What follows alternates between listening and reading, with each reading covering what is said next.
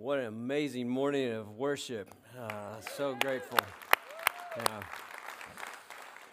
Jeff and Jordan have been special friends for years. Jordan uh, was in my youth group when I was in Florida, uh, and then she helped us when we started the church. Jeff was there with us uh, at the very beginning, and uh, they just really helped establish a, a, cool foundation for 121. So, what a gift uh, today for us to have them lead us.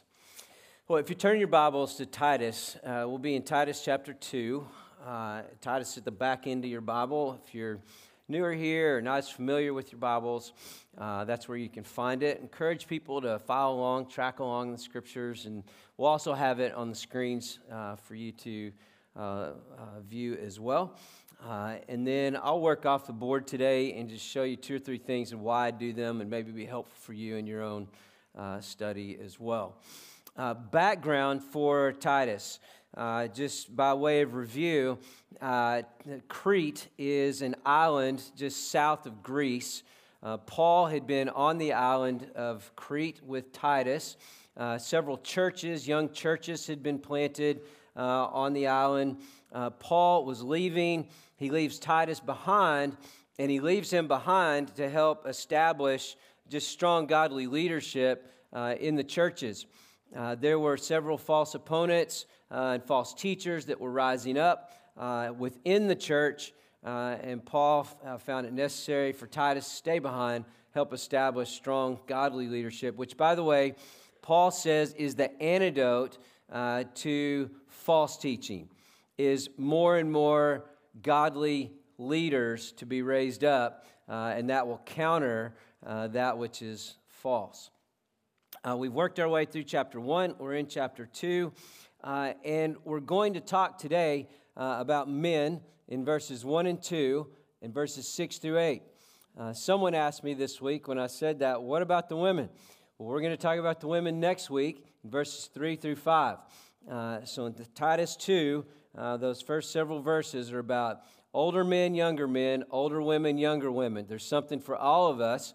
And when we talk about men, that impacts the women. And when we talk about women, it impacts the men. But just know today that my focus and the way I'll talk is to our men. And I hope it's okay, guys, today. Uh, but I'm going to challenge you. I'm going to challenge you hard uh, and affirm you and encourage you as well. So I hope you walk out uh, with conviction where there needs to be, not unnecessary conviction, and affirmation uh, where you hear it uh, as well. It should be both and uh, if we walk through the scripture well uh, in our moments. And the way I'd like us to begin is to interview a couple of guys. Uh, so, Zach and Tim, if you'll make your way out here. we are partnering. One of the things that we are able to do as a church over the years is to partner with several church plants, the starts of different churches.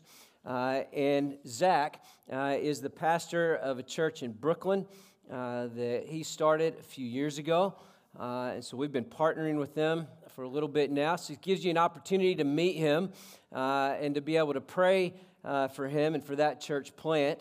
Uh, we participate in our giving towards him. You might find yourself intrigued enough to get in in other ways uh, with the church plant. So I hope that it'll be encouraging as you hear from him. Tim Green has been at 121 for years. He's on our church planting team that helps us figure out where we're going to partner in our different church plants. And I wanted you to hear from him as a way for you to be encouraged uh, to be a part of uh, that kind of planting or other ministries that go on at 121. So, Zach, if you would just kind of share uh, two or three minutes your story uh, so they can just get to know you briefly. what's up? New York. Uh, I grew up here in Texas, actually. Um, I, I, spent about seven years here in DFW area as a youth pastor and college minister before God called me to start a church uh, in New York City, in Brooklyn. And uh, our first day as a church, we, uh, me and another guy, we combined. We had two Bible studies and started the church, and COVID hit the next day. So we've been through a lot the last uh, four to five years. So, um, diehard uh, sports fan. I love basketball is my thing. Uh, so I'm originally from San Antonio, so I'm still a Spurs fan. Sorry. Um, but I'm also a diehard Yankees fan. And uh, Yo, the Rangers, they pulled it out this year, right? Yo, so I think we helped you. We, we told one of our pitchers he wouldn't playoff pitcher, and then he came and dominated for you guys. So you're welcome. Yeah. Um, but uh, I have uh, three uh, kids. I don't know if we've got the photo. My, my wife up here, you'll see up here. Um, that's my uh, beautiful family. And so that's my wife, Caroline. So we've been married almost 10 years now. And so um, my eldest is Bethany right there. She's got red hair. I have no idea where she got it from. Um, and then my other two ones were born uh, there in New York. Uh, the first one, Rebecca, she's autistic, special needs. And so, uh, man, I love spending time with her and getting to know her and her language. And then uh, my youngest son, two year old there, he's to be a Brooklyn Hooper, but he gives me the most gray hair that I've got. Amen. So, uh, man, we, we started the church, um, you know, right when COVID hit. And so we've had some, man, we've had some crazy things the last uh, couple years, even. So I've had, um, I've had our youth guy got his leg amputated. I had a worship guy get lit on fire.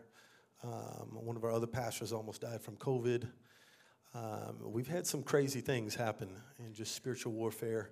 And but just want to thank you guys. Uh, give a shout out to 121cc. You guys have been really partnering with me the last year, and um, man, I couldn't be more grateful um, with Pastor Ross and, and Tim and Elvis and Jermaine and these guys. Man, you guys are blessed to have some godly, godly staff members, and so. Mm.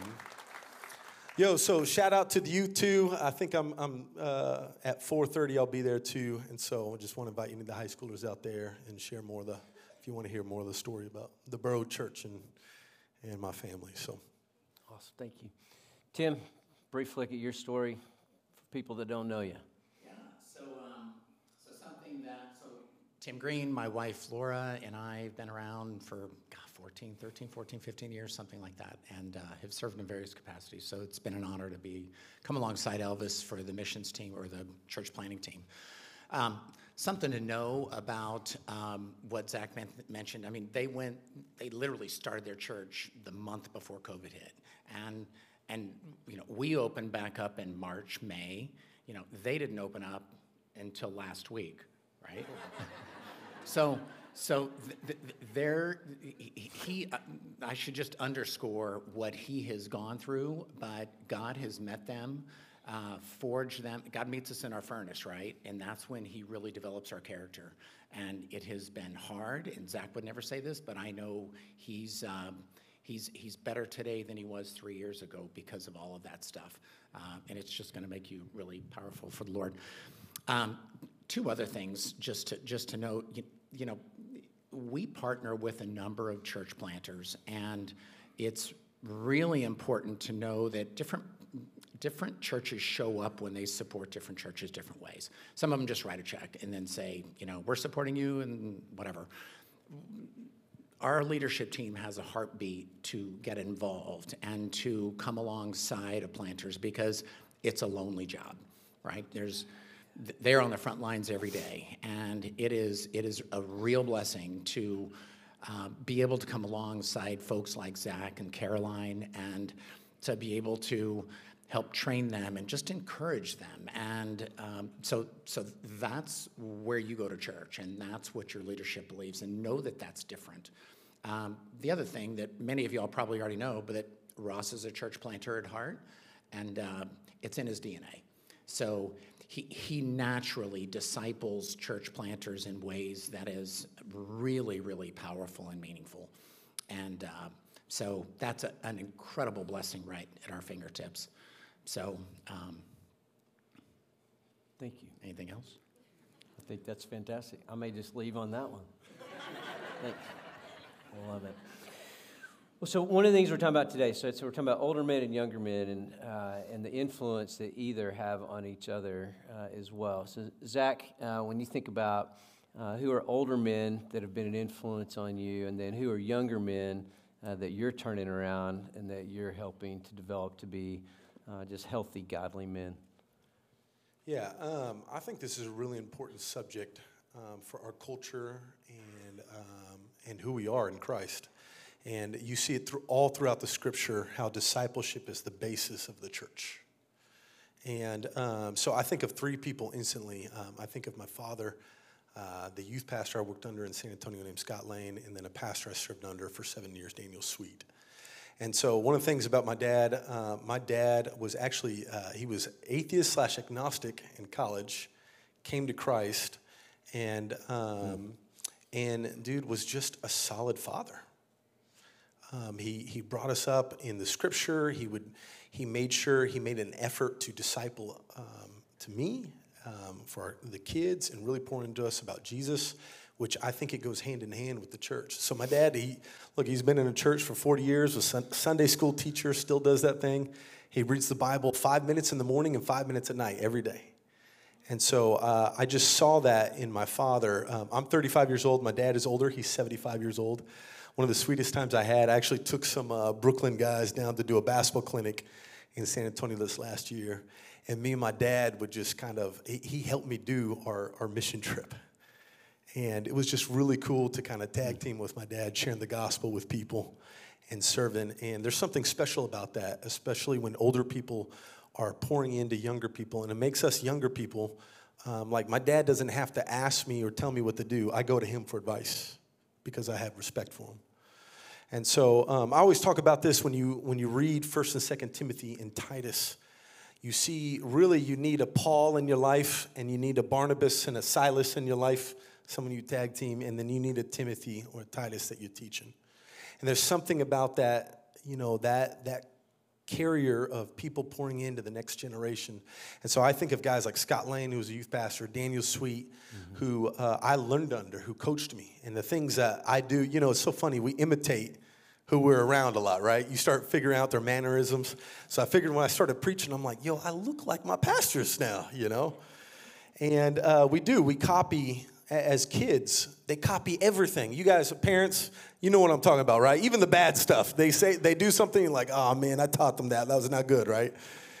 And so we're meant to be imitators. We're we're made in the image of God, and so having those generations uh, teach and that that manhood really developed me. And one of the things that I love about my father and those men is how humble they are. You know, my dad the other day he was telling me he's like, you know man, I, learned something while you were talking the other day. I'm like, you learned something from me? I'm the son. But it makes me want to just learn from him more, that humility. And uh, you know, always talk about even in ministry how you want to graduate to the next stage. And a lot of churches that die is because the older people in the church, um, it's like they're still stuck in parenthood and they don't graduate to grandparenthood. And they're missing the joy of that. And, uh, you know, I always talk to my in laws and my parents. Is like, I'm like, what's it like being a grandparent? They're like, yo, we get to hang out with the kids, buy them gifts, but you do the discipline, you know? And there's a joy to that stage in life. And I think we should be enjoying all those stages as uh, people of Christ. You know, Jesus said at one point, He said to the disciples, You will do greater things than me. You know, this is the Son of God talking to probably what's late teenagers or young adults. And uh, I just think that's what we're called to do. You know, the Great Commission is not just for staff in the church, it's for every person in the church. Amen? And so we're called to make disciples who make disciples. And so I think that older to younger generation, it's important to have that. Um, I teach, I actually have a couple young men. Uh, one of them is preaching for me today. And then another one that we baptized a couple years ago is preaching next week. And uh, he actually came to Christ in COVID, reading the Bible, and showed up at our church and says, I've never been in a Christian church. And so for two years, I've been pouring into to him, and now he feels called to be a pastor minister. So we want to send him out as a, as a pastor at some point. So, that's awesome. you know, that's, that's, I just think that's so important, the investment in the next, the next from man to man like that. Thank you. Tim, what about you? What's your experience, older men, younger men? This is not going to be any easier than it was at 8 o'clock. You know that, don't you? Um, so I did, I did not have that role model growing up. Doggone it. Um, I did not have that role model growing up. And um, so I didn't really know what it looked like. And I didn't live that way um, at all. I mean, I, I grew up going to Mass and then kind of was of the world. And that was how I did life. And in the middle of that, had children. And so I, how I parented and how, what, the kind of a husband that I was didn't reflect, even though I was going to church, didn't reflect any sort of discipleship or anything until about 15 years ago. Um, and a friend of mine said, You know, are you the spiritual leader of your household? And I was like, I don't even know what that means.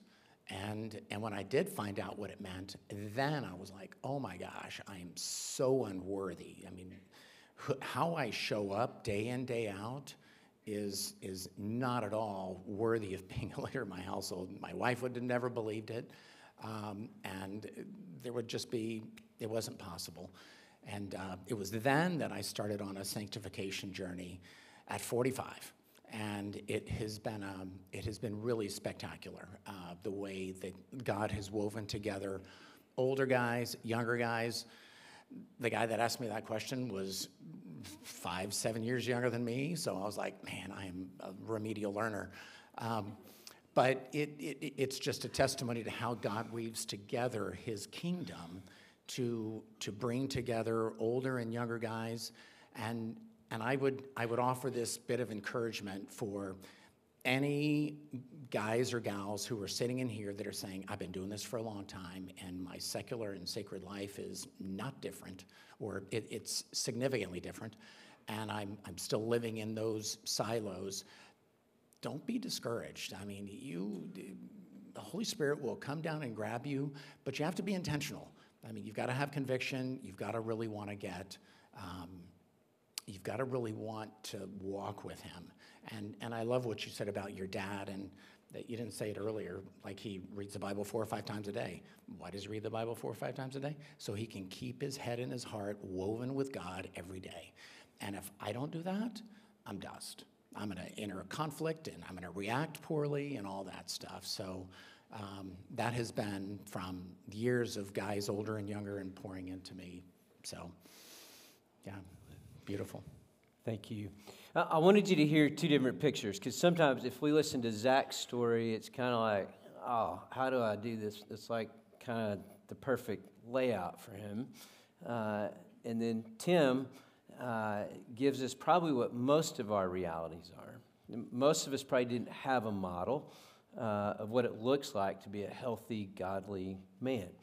Uh, and so we, we're all kind of left figuring out uh, how to do that. So I want to stay looking Titus for that today. Thanks, guys. If you have any interest, uh, Zach is speaking this afternoon, 4:30 to our students. Jermaine will let you sit in the back and you could observe. Uh, and then hopefully along the way, when you hear us talking about Brooklyn, uh, you'll have a face to go with that. And if God kind of spurs an interest for you, uh, then we love for you to be more engaged uh, than you already are from a giving side. So thanks, guys. in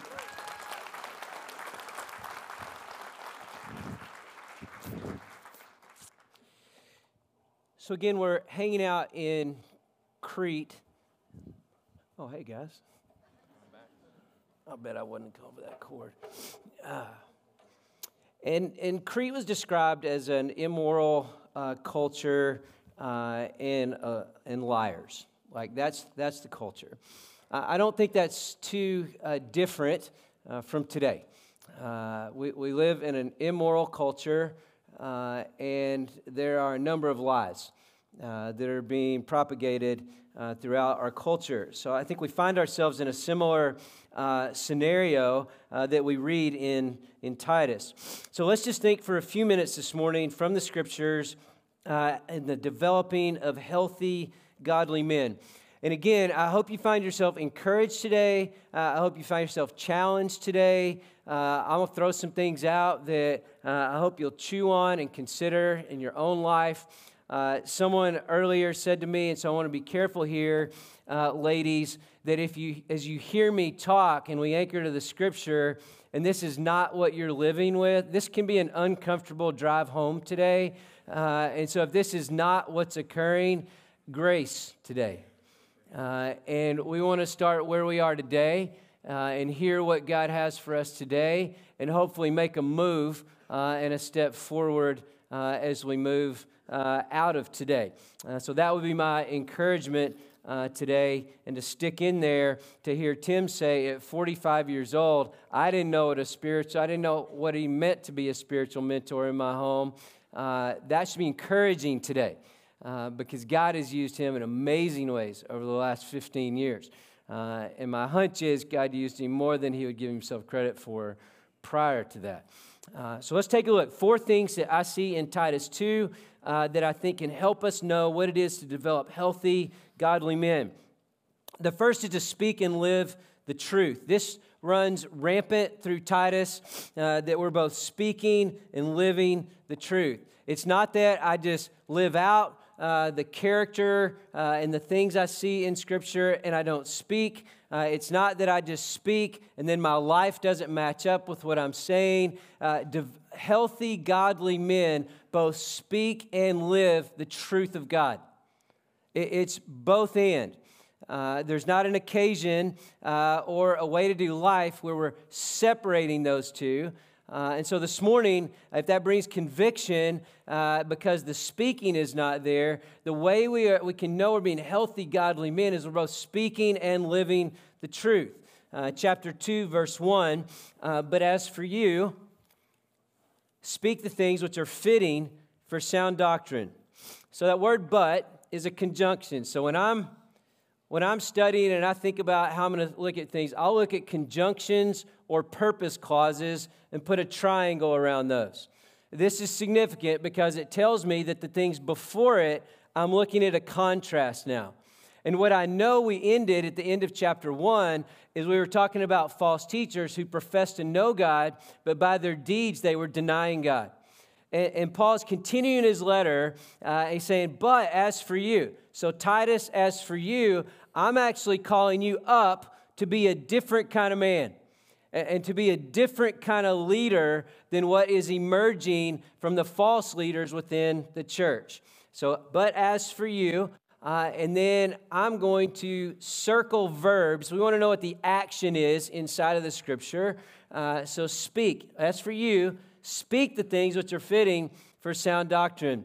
Now, that word speak is not what I'm doing right here. This is ordinary conversation.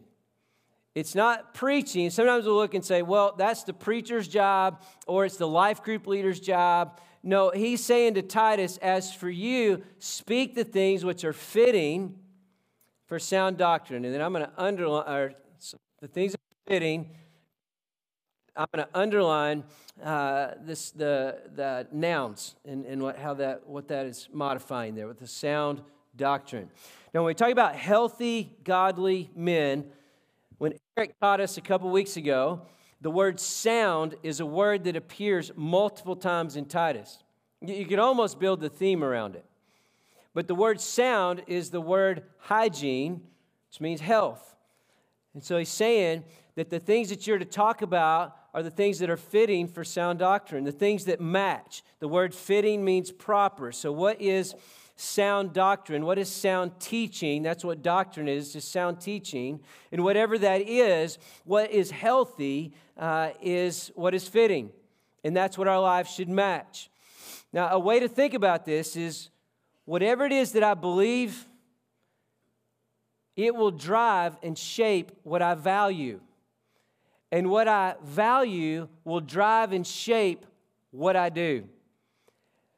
So, to be healthy in the way we're taught and what the teaching is actually shapes our values.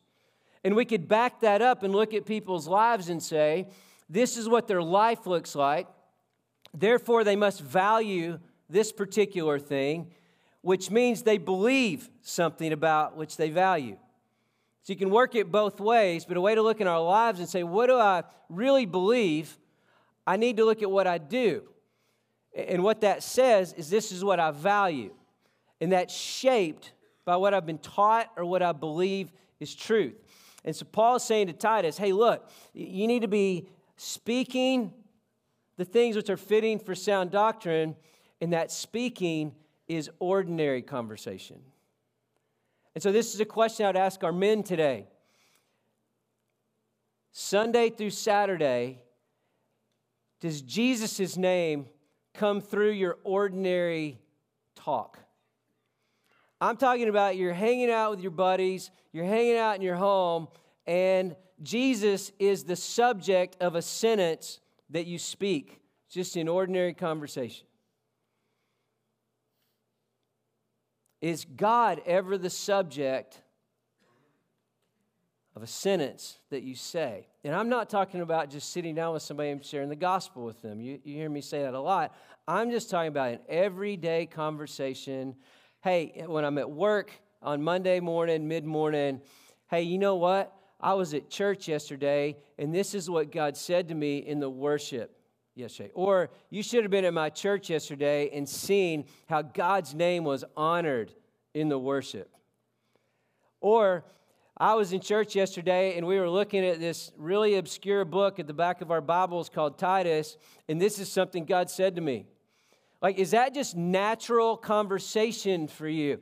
And this isn't about are you an introvert? Are you an extrovert? This isn't about what your personality is. This is about just being a follower of Jesus. And when we speak words, that Jesus is a part of that ordinary conversation. Speak and live the truth. This is a healthy, godly man whose kids hear their dad talking about Jesus. Whose kids hear their dad talking about Scripture and what God is saying to them in the Scripture. Speak and live. Ordinary conversation. What's proper. What's proper. And, and this is normative, right? In, in anything. If you eat healthy, as a norm, you'll be fairly healthy. If you exercise, and you've been taught the right things about exercise, I keep learning things that I've done wrong in my working out. I've worked out my whole life. I've fouled up parts of my body without even knowing I was fouling them up. Now I'm learning. Oh, that's how you do that, and that's why you do that. It's good, healthy teaching. I value that. Now I'm working on that exercise. In your work culture, someone has said, This is what we're about. This is what we believe as a culture. If you want to work here, we want you to believe this. And if you believe it, then that will be what you value, and you'll work hard because you actually believe what the culture is about. See, in, in everything in life, it starts with the way we are taught and the things that we believe about that which is true. It's what Paul says to Titus in chapter 1, verse 1. It's the knowledge of the truth that he's promoting, which is according to godliness. So it's just, it's knowing the truth, uh, and then it produces a godly character. So we're talking about uh, speech and a life of conduct that matches. This runs throughout. So a godly, a healthy, godly man. I say healthy because that word sound comes again and again. So, a healthy, godly man is one where the speech and the conduct matches. There's a second thing he says, and he's addressing older men in verse 2. It says, Older men are to be temperate, dignified, sensible, sound in faith, in love, in perseverance. Uh, and I would say about this, uh, a second thing to hang our hat on is that healthy, godly men grow and mature over time. Now, we don't necessarily grow and mature because we grow older. We're talking about growing and maturing over time because of who we are in Christ. Now, I read in one spot, and I did not read it anywhere else, but I'm going to roll with it, that older men are 60 and above. I was so excited when I read that because in two months I turned 60 and I thought I'm still in the younger man category, uh, about to transition. Uh, and so, however you think about older men and younger men, uh, and what we don't want to be, by the way, as older men, we don't want to spend our days hanging out at IHOP reliving the good old days. There are bigger and greater things to do uh, in God's economy. Uh, I was talking to a buddy this morning. He's already tipped over 60. He's more in the older man category. Uh, and he just referenced recently and saw something that said that our most fruitful years as men is between 60 and 70. The second most fruitful time for men is 50 to 60. And the third most fruitful time for men is 70 to 80. You see, God has not designed us, and I'm afraid uh, in our retirement culture that we've made that retire from God's work as well. and God has not designed us to tap out, He's designed us to our very last breath to be growing and maturing, to be more and more like Christ, more and more in the ways of Christ, more and more in our natural conversation, speaking the things of Jesus, more and more being about the purposes of God. Our most fruitful years as older men are still ahead of us, they're not behind us. So, what does he say about older men? And by the way, my buddy said this morning the good thing about older men and younger men the older men need the younger men so they don't get grumpy and irritable. The older men need the younger, uh, the younger men need the older men because they can tend to do things that aren't real wise. And there is something about years that brings wisdom that has something to offer to those who are younger, younger and older. We need both to be working and functioning well with each other. So, what does he say about the older men? This is what they're to be growing and maturing in. They're to be more and more temperate. That means moderate, free from intoxication, sober minded, content, good with the simple. Uh, things actually ought to be simplifying uh, as an older man continues to grow and mature. Uh, dignified. Uh, that word dignified means seriousness of purpose. It doesn't mean you can't have fun but a seriousness of purpose, that there is a weight of who I am as a follower of Jesus, and the purpose I have in life actually grows more and more serious as time passes. I think of Tab Sims, a friend of mine that uh, lives in Jacksboro, uh, Texas, and he just a few years ago helped uh, another young pastor uh, start a church in Jacksboro that is thriving along the way. There's a seriousness about Tab in the way he shares the gospel with people, his love for the word, the way he serves. I just look at a man like that and say, this is a dignified man, and he just continues to grow in it. The third thing he says is to be sensible. I kind of lost track here, didn't I? Sorry about that. Uh, so, temperate, dignified, sensible. Uh, that word sensible means self restraint or self control. Uh, we don't let the truths of the day, uh, which a lot of times are not the truths, sway what is the truth. They stay anchored, stay sensible, and have self restraint. These characteristics, by the way, to me are uh, when a grandchild sees their granddad, that this is what they see is the character of their granddad. And they see that their granddad loves Jesus and that their granddad has a seriousness of purpose in his later years. And that their granddad uh, is one who's bold about sharing his faith. 75 year old, Zach's dad, sharing the gospel together. What a gift. But a seriousness of purpose. And a granddad who loves the church. Uh, and grandkids might not even know why all that is. They just know this about who their granddad is. Uh, and then sound in faith. Here's that word again healthy in the word uh, of God, the things of God, a trust in God. Uh, when I think about sound in the faith, I think about Daryl Jolly uh, in our church, and he's helping lead a, a mentoring, one on one kind of discipling uh, effort in our church. And what Daryl does, he loves God's word, and he just sits with young men, and, and he will have a quiet time with them, just a model for them how to even spend time with God. I think it's a beautiful way uh, to help people get into the Word. It's just, hey, here's when I sit down with God alone with Him uh, in the morning, this is what I do, join me. And then you can turn around and do the same thing. We're imitators. We are, we are imitators. And so it's a great way to imitate. Sound in faith, sound in love, so that everything we're doing uh, is wrapped in love. It's wrapped in perseverance. And we want to finish well. A week ago, over an eight day span, we had eight, uh, three men in our church uh, that died.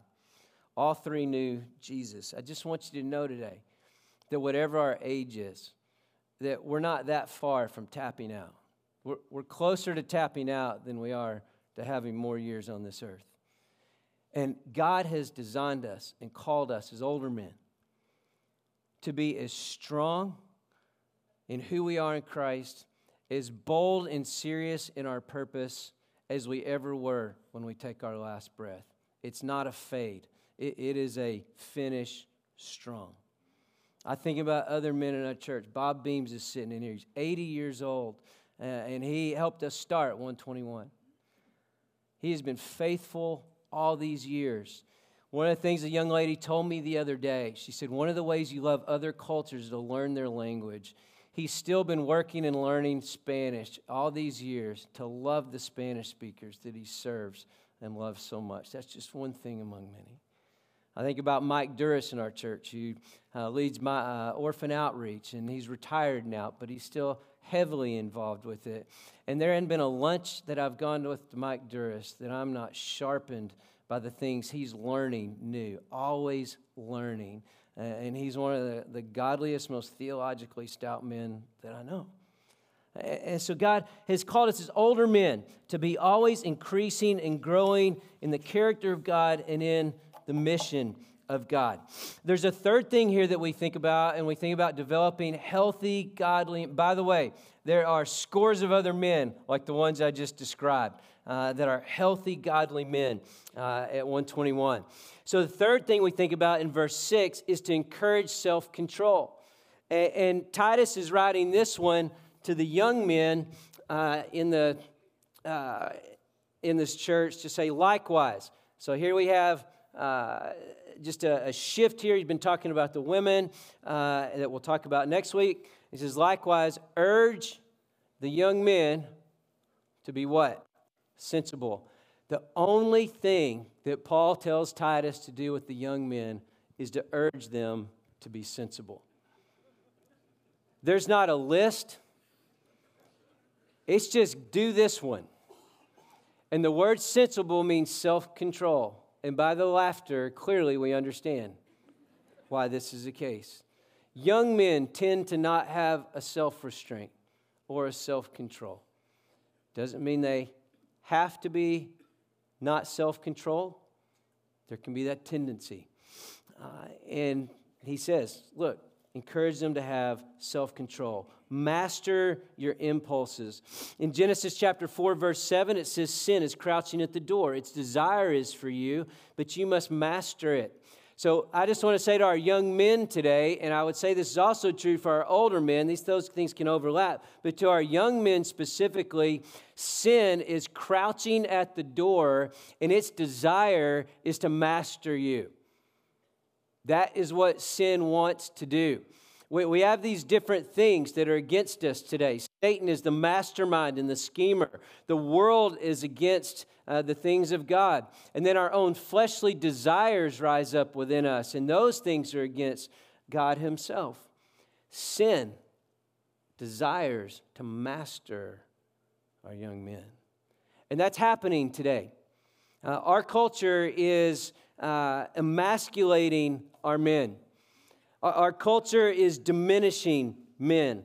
Our culture is trying to sideline men. Our culture is trying to make men passive today. It's not attractive, uh, it's not helpful, uh, it is detrimental. It's detrimental to the culture, it's detrimental to our homes, it's detrimental everywhere it's happening.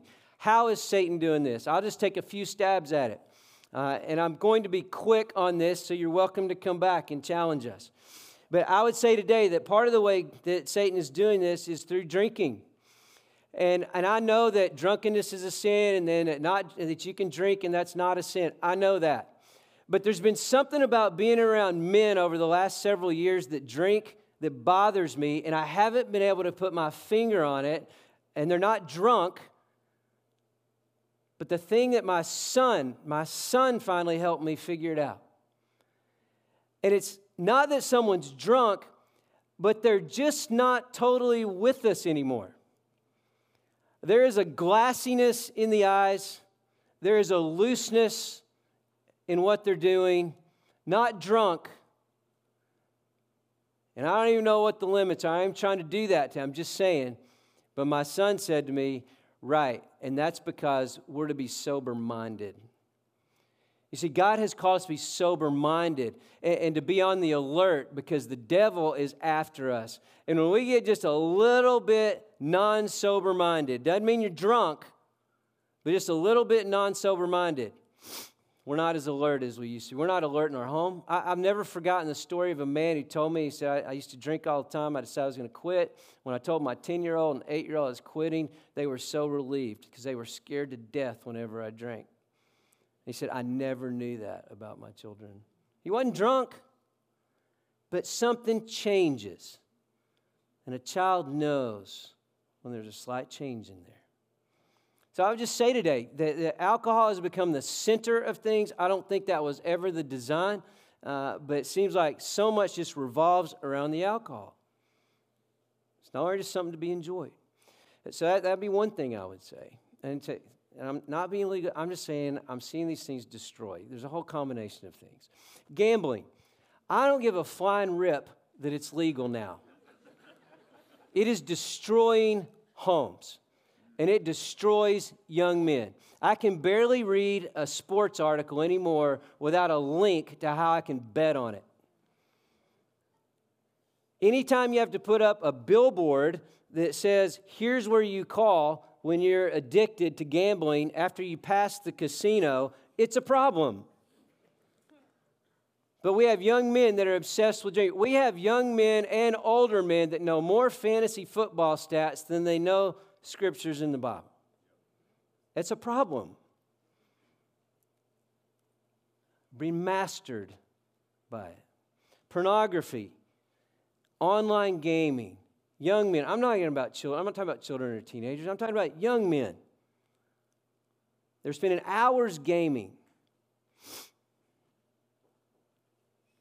Phone obsessions, money chasing, entertaining ourselves to death. We have young men that make quite a bit of money and can travel and do all those different things. And, and we know we have men that are traveling all over the world and finding ways they can sin in other parts of the world so that the family can't see the sin here. We have young men, 20s, 30s, 40 year old dads, they're going ballistic at their kids' games because they can't control their emotions and letting the teenage ref have it.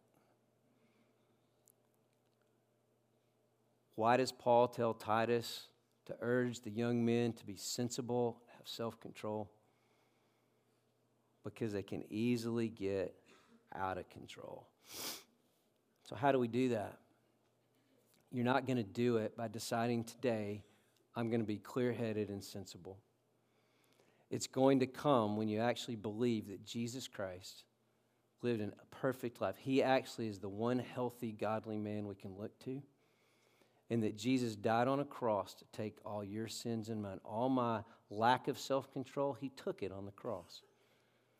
And then God raised Him from the dead so He conquered Satan, He conquered the world, He conquered sin. In doing that, in Jesus Christ, we have the power then to do the things that Paul is urging Timothy or Titus to tell us to do. The Holy Spirit comes into our lives when we believe this good news. And part of the fruit of the Holy Spirit is self control. So it's only as I linger, abide, and depend on Christ in me that self control will start to be produced through me. And then I can counter all the things around me. Here's the fourth thing that he says, uh, and now he changes it to Titus and said, Here's how you're to help people be healthy, godly men uh, in the church. Uh, it's to set the pace. Titus is to set the pace. Uh, in verse 7, or it says, In all things, show yourself to be an example of good deeds. Uh, the word example uh, is the word for imprint. Show yourself, uh, be an imprint uh, on people. Think about the men that Zach was talking about, Tim was talking about. Think about the men in your life that have made an imprint on your life, what you've seen in them or what you uh, have heard them say, and it's made an imprint uh, on you. So he's saying to Titus, You be an example of good deeds. Uh, and so that your life and your teaching are matching. Make sure, if he was saying this today, that your life in the coffee shop matches your life at home and matches your life at your work and matches your life at the sports facility and matches your life at the church. And again, this could be uncomfortable for men today when you get in the car today uh, if your life isn't matching up uh, in different arenas, but here you make it look like something that it's not. See, what we're looking for is are lives that match up, both in the way that we speak and then in the example of the good deeds that we do. With purity in doctrine, there it is again, being sound in doctrine, uh, in teaching. So for the young men, just like the older men, be sound in doctrine. Uh, for Titus, for that pace he's to set. And then uh, to be dignified. So it's deeds, it's doctrine, it's being dignified. That's three D's. Preachers love that kind of stuff. Uh, I didn't even notice that. Uh, and so it's being serious minded, so that as young men to be serious minded. Titus is to set that pace for the young and the old to be serious minded. Then sound in speech, which is beyond reproach. Can I just say this? And it's a quick thing. Again, you can challenge me on it.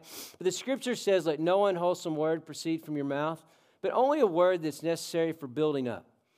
And I just hear men left and right that are Christian men that cuss uh, and use words that are uh, less than life giving. And it's just like part of the everyday vernacular. And I want you to know today, you will stand out as a godly, healthy man if your language just cleaned up. I hear guys in the sauna and they'll be talking, and it's like talking about God here and then the F word over here. And I'm thinking, okay, I'm not saying you're not a Christian. I mean, I'm not being a legalist about that, but good gravy. Uh, can we do something here to clean it up a little bit? Uh, and pleasant words are a honeycomb, sweet to the soul and healing uh, to the bones. Uh, if Christ has captured us, he'll capture our language. And then if this is just helpful to you today, it's insulting. Uh, but somebody said it to me a long time ago. A man, he said, You know what? When people cuss, it just shows a lack of intelligence. Can, can we not dig down and find better vocabulary that is God honoring and respectful to the people around us? Sound and speech. That's what Paul is telling Titus. Why? So that the opponent will be put to shame, having nothing bad to say about us. So he's just saying, hey, look, uh, if you live this way, your opponents will have nothing they can say. Now, they will but they'll end up looking foolish because your life matches up. They said they did this to Jesus. But everybody looked around, see, they know it's not true. So it ultimately puts the opponents to shame to have this kind of behavior and to live this way. Again, the only way it'll happen is with Christ in you. So, how do we do this? So, I've been listening to these different podcasts, and they always are saying the same things that I just said, and I'm thinking, Okay, but then what do we do with it? So a couple couple helps. I, I want to say today, I, I want to call our men up to reject passivity. And, and here's a way you can reject passivity. You might be like Tim, and you don't have any idea what I'm even talking about. You have no model, you have no idea how to spiritually mentor someone, you just don't know. Well, I got an email yesterday from a guy, and he said, You know, I said, I've been doing this emotionally, spiritually healthy class on Tuesday nights. It's really spurred my desire to have somebody mentor me. Wouldn't it be cool if at the church we had a matchmaking system for mentors and people who wanted to be mentored? I said, That's really great. I said, Can I share that tomorrow? Because we have that. Uh, and here is a picture for you uh, of it, I believe. Do we have a, yeah. So one to one discipleship. There's, there's all kinds of discipleship, by the way. One to one is one way to do it. If you went to our website, 121cc.com, and then on it you hit Grow Deeper, uh, just tap on that Grow Deeper button. It'll take you to one to one discipleship. There's an application there, and you just fill it out. It'll take you all of about 30 seconds, and you're putting on there, I would like to mentor someone, or I would like to be mentored. So, the easiest way today that I have for you to reject passivity is to just step in and then let us be a help. And we can get you moving in a good way so that we can be more and more the healthy, godly men.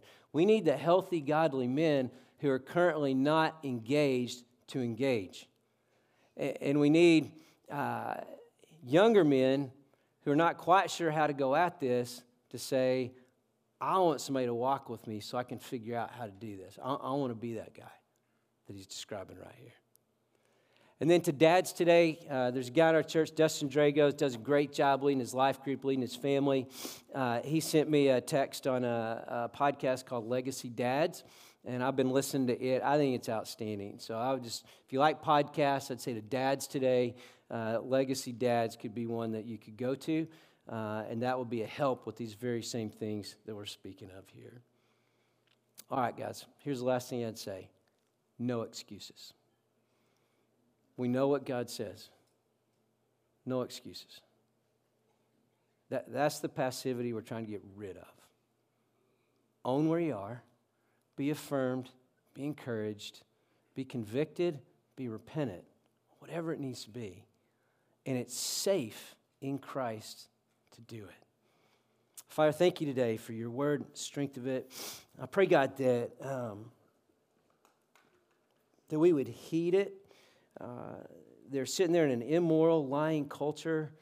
Uh, and Paul is just calling these men, older and younger men, up into something far better uh, that's life giving in their character and in their purpose uh, of Jesus. So, Father, I pray uh, that we would be uh, a church full of healthy, godly men, young and old, growing, being strengthened, challenged, affirmed from each other and more and more increasing and looking like the men you described. And God, I pray as you raise up men of truth and grace, uh, that we'd have a deep impact on that which is false and that which is empty, and that more and more be raised up to life in our families, in our work, and in the places that we play.